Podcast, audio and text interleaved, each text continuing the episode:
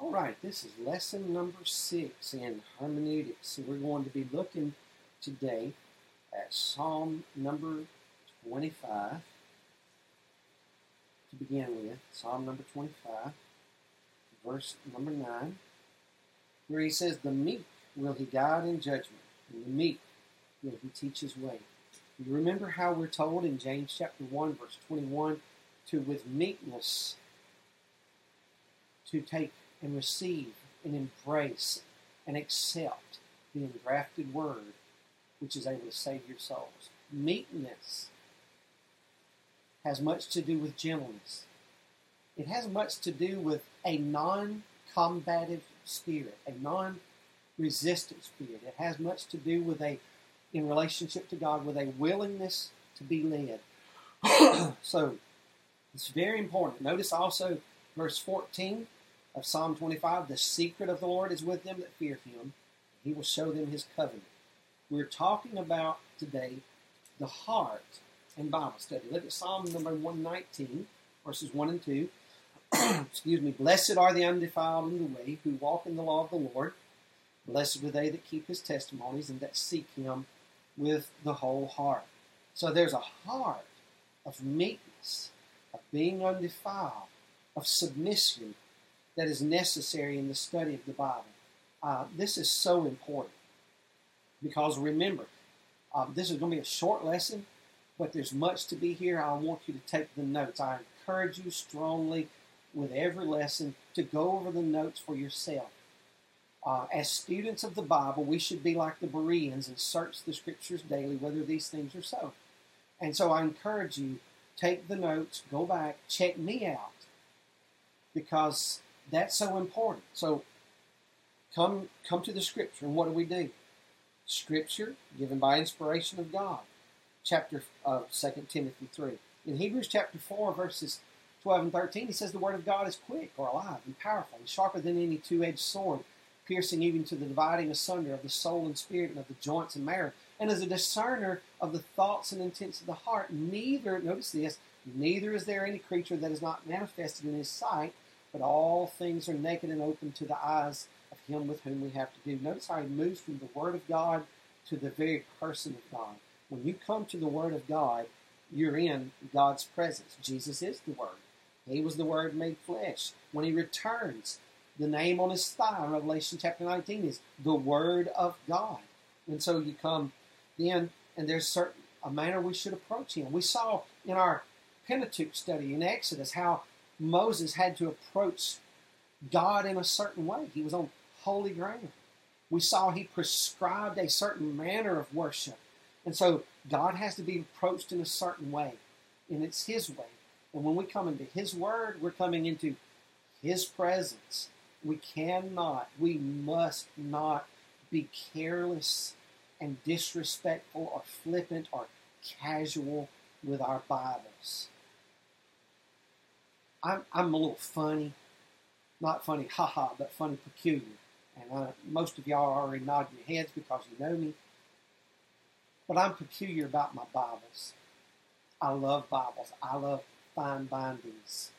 And I'm very particular about who touches them, how long they touch them, and what is done with them. There's an Allan Bible that I have that I like to preach out of on Sunday mornings. I take it.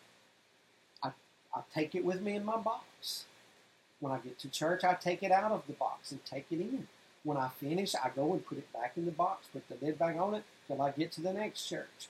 And I take it out and put it back in. And it stays in that box all week long. I study out of another Bible. I preach out of another Bible on Sunday evenings and teach out of another on Wednesday nights. But I'm very particular. I want them to last. I don't want them mistreated. I don't want them abused.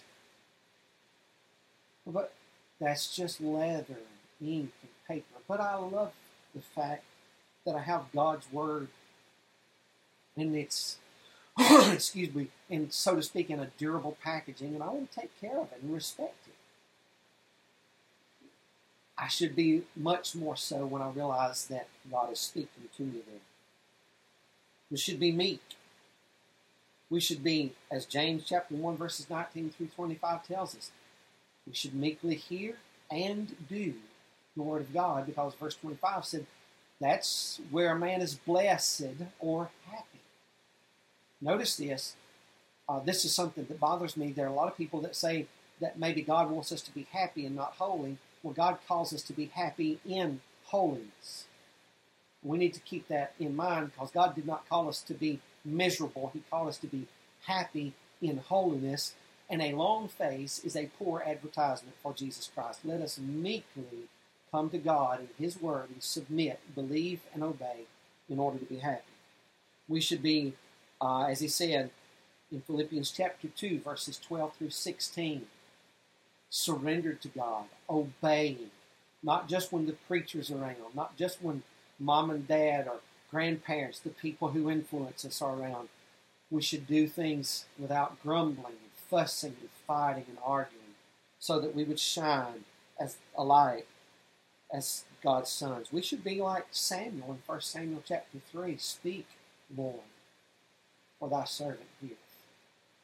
I need to come to my Bible with the meekness that says, the God of the universe, my creator, my judge, but also my redeemer and my savior and my father is speaking to me. So I will listen. Notice verse 18 of Psalm 119. He says, Open thou mine eyes, that I may behold wondrous things out of thy law. You can also look at your notes, see verses 27 and 26. They also present to us this uh, the picture of prayer and submission. This is absolutely important. We must pray, God, teach me. We must submit, God, I'm willing to listen and learn. Teach me. We must realize we all have preconceived notions. Some of them are right, and some of them are wrong. We must come to the Scripture not simply to enforce and reinforce what we think we know, but to hear what God has to say. We need to pray that God would open our hearts and open our minds that we might learn. Remembering James chapter 1, verses 19 through 21, we're told to lay apart all filthiness and superfluity of naughtiness and receive with meekness the engrafted word. 1 Peter chapter 2, the first three verses laying aside malice, guile, hypocrisies, envies, and evil speakings. Receive and desire and crave the milk of the word. Look at Psalm 119 again, verse 113, as he says, I hate vain thoughts, but thy law do I love. There are things that we'll not learn so long as we harbor a passion for sin within us. We should be a praying people. We should be a an always repenting people. For those of you who are fathers, as fathers, we're to be the repenters in chief of our home. As pastors, we're to be the repenters in chief in our flocks. We need to work on asking God, show me my sin, show me my error, humble me in mercy, Give me a heart and a passion that I am willing to submit to you and get rid of sin. We've got to lay aside things in order to receive the word. To use the um, parable, so to speak, or analogy of a vessel. Remember when the widow of a prophet came to Elijah. And she had nothing to live on, was fixing to be foreclosed upon, her sons impressed into indentured servitude. He told her what to do. And he told her get empty pots and fill them with all out of that little thing of all she had. For us to be filled, we first have to be empty. For us to be filled with the Spirit, for us to be filled with the Word, for us to be full of grace, we must be emptied. Then we have to have a desire to be changed. Come again to Psalm 119. Um, in our Faithway Sunday School literature, our fourth quarter is dealing with Psalm 119, and um, I didn't write the greatest of lessons, but uh, that was my brainchild that would come to the Word and have in, uh, incubated, inculcated within us, um, bred within us, encouraged and nurtured and cultivated within us a passion, a longing, a desire, and a reverence for God's Word. And notice in verse 7 of Psalm 119, he said, I will praise thee with uprightness of heart when I shall have learned thy righteous judgments. In other words, this man's prayer is to be changed by God's Word so that he can glorify God. Look at verses 32 and 33. I will run the way of thy commandments when thou shalt enlarge my heart. Teach me, O Lord, the way of thy statutes, and I shall keep it unto the end. God, teach me, change me, so that I can please you, so that I can honor you. Uh, it's an humble approach. It's an approach that recognizes the sovereignty of God, the power of God, the power of His Word, and His power to change us. A desire to change in order to glorify God. There's a need to crave the Word. Remember 1 Peter chapter 3, chapter 2, verse 3, as newborn babes desire the sincere milk of the Word that you may grow thereby. Sincere speaks of that which is unadulterated. We're to crave it. How does a baby crave milk? He cries. He screams. He lets it be known, I want it. He wants it passionately. We're taught to crave it and desire it in Proverbs 2 as one would be a crave and desire riches. And it's certainly um, more important than that. We're to crave it and desire it so much that in 2 Timothy chapter 2, verse 15, we're taught to study to show thyself approved unto God, a workman that needeth not to be ashamed, rightly dividing the word of truth. That is, study there means to give diligence. It doesn't deny the fact that we need to come and spend time in the Word. It reinforces the fact, but that we're to do that with diligence. We're to do it with effort. We're to do it with time and painstaking effort. And remember that he said that much study, Solomon said, is weariness to the flesh. We need to wear ourselves out in the pursuit of knowledge and wisdom and understanding. We, there's a heart that craves it. You know, the person who um, seeks after riches will do anything. Remember 1 Timothy chapter 6, verse 10? The love of money is the root of all evil. What does he mean? When you love money and when you're greedy and you want to be rich, you will do anything to get it. How much do I want to learn God's Word? Boy, that just smites my heart. Honestly, I, I'm I'm ashamed of myself. You might say, well, Brother Jason, I know you know a lot, and I, I understand. I'm not even pretending to be arrogant. I'm just saying I realize I know a. But knowing myself and knowing the abilities God has given me, and knowing the time that God has given me, and knowing that I've not applied myself the way I should leaves me ashamed of myself. I cannot strut my stuff and brag about myself about what I know because there's too much that I don't know. And it's my fault. The reason I don't know it is I haven't wanted to know it. Haven't wanted it enough. And that's sad. And it saddens me and it breaks my heart. Because there are people that need me and they depend on me. Teenage children, my wife, the flock that I pastor. Brothers, let us crave God's Word. Look at Psalm number one sometime. Meditate upon it. There's an interesting thing. You can also read in Joshua 1, verses 7 and 8, where Joshua was taught to meditate upon the word. Then shalt thou make thy way prosperous, and then shalt thou have good success. The way of success, the way of prosperity, the way to stand in the judgment is to meditate in the word. To meditate doesn't mean, as the um, yoga people and the Eastern mystics say, just to blank out your mind and sit and wait for it to be filled, but rather it's to um, murmur over something. It brings to picture someone who's sitting with a puzzle and so he's thinking out loud and he's mumbling to himself, talking to himself as he's trying to figure it out. I'm, I'm just a country boy. I grew up out here, and there's a lot of things I don't know about farming. But my grandparents, when I was a little boy, had dairy cows. I worked on a dairy when I was a teenage boy. meditation reminds me of a cow chewing its cud. Chews it up, swallows it down. As she grazes, later on she gets to a point she can rest. She breaks it back up and she chews on it more. So, see, she can digest it properly. Now, that's what we need to do. We hide the word in our heart that we might not sin against God. But we also bring it back up, what we read, what we study, and we, we mull it over. And we spend our time to think on it. We hash it together. And David, um, Paul prayed for Timothy even to, um, he said, the Lord give thee understanding in all things. That is, the Lord enable you to put things together. It's only as we meditate that we put things together. And as we meditate upon God's Word and we sit and we silently and quietly think on it, that we come to realizations that God's Word shows us things about ourselves.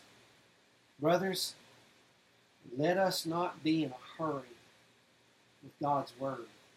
Take the time to think on it. Take the time to relate one section to another. We're going to come um, to more study skills in our next lesson, but we're going to relate one section to another, and that takes time to think.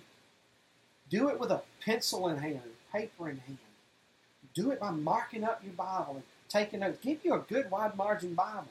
Get you a felt tip, fine felt tip pen that's archival quality so that the oils on your fingers don't smudge the ink across your page. Get you a Bible that will last so that you can take those notes and go back over them years from now. Leave it as an heirloom to your children, but let it be a symbol and a tool and a sign and the fruit of meditation. Read Habakkuk chapter 3, verses 16 and 17, as well as Isaiah chapter 65, verses 1 and 2 where it teaches us we're to have a godly fear and trembling. In Hebrews chapter 12, when Moses came into the presence of God at Mount Sinai, Moses said, I exceedingly fear and quake. God is very quiet in the scriptures, it seems. There's no thunder, there's no lightning, there are no clouds and fire. But it should light within us a fire it should stir our souls. It should shake our minds. It should stir up and uh, invigorate our conscience and our passions. And so we should have a godly fear and trembling because God is speaking to us the same as He did to Israel. In fact, according to Hebrews chapter 1, not only did He speak to the fathers by the prophets, He's now speaking to us by His Son. We have a greater responsibility than Moses did. Be committed. Look at again Psalm 119, verses 50 and 51. This is my comfort in my affliction, for thy word hath quickened me. The proud have great had me greatly in derision, yet have I not declined from thy law. Even in the difficult times, David stuck with the word. It's so easy to walk away. It's so easy to quit. It's so easy to give up. It's so easy to throw up our hands in despair. And brothers, as pastors, you could stay in the pulpit. Brothers, as church members, you can stay in the church. And yet find that there are things that you quit on. I'm going to tell you something. I'm not happy with my ministry. I allowed myself in many ways to get beat down. I allowed my own sin to get in the way, my own pride. And there are things that I realized that I quit on God on that I'm having to fix. And I wouldn't have had to fix them and have the trouble of fixing them if 20 years ago I hadn't slacked up. I'm not an old man yet, at least not extremely old, but I'm old enough, brothers. I want to tell you, please do not be a person who gives up. You don't have to be stubborn, but you have to be steadfast. And come to the Word. And when you find difficulties in the Word, remember that God gives grace. And if He doesn't give you understanding today, you'll read something later on and things will come together. That's the glory of studying, that's the glory of commitment. Be committed to the Word so that even in the hard times, you find the word is what God uses to succor you. Listen to John chapter 8, verse 31, and the words of our Lord Jesus. Because this is so important. Verses 31 and 32 of John 8. Then said Jesus to those Jews which believed on him, If you continue in my word, then are you my disciples indeed. And you shall know the truth, and the truth shall make you free. People who are truly disciples, disciples indeed, truly follow Christ, abide in God's word. They're committed to God's word. They stay studying God's word. They learn from God's word. They believe God's word. They obey God's word. God's word is in them and they live in it. If you abide in me and my words abide in you, he said in chapter 15 of John, you shall ask what you will, and it shall be given you. The answers, the greatest answers of prayer, are given to those who are committed to God's word. And when the hard times come, don't quit. It comforts you. It brings you through. It strengthens you. It enables you. Hold fast, brother to the blood-stained book because you have a spirit enlightened heart if you're His. And God will enable you, guide you, direct you, strengthen you.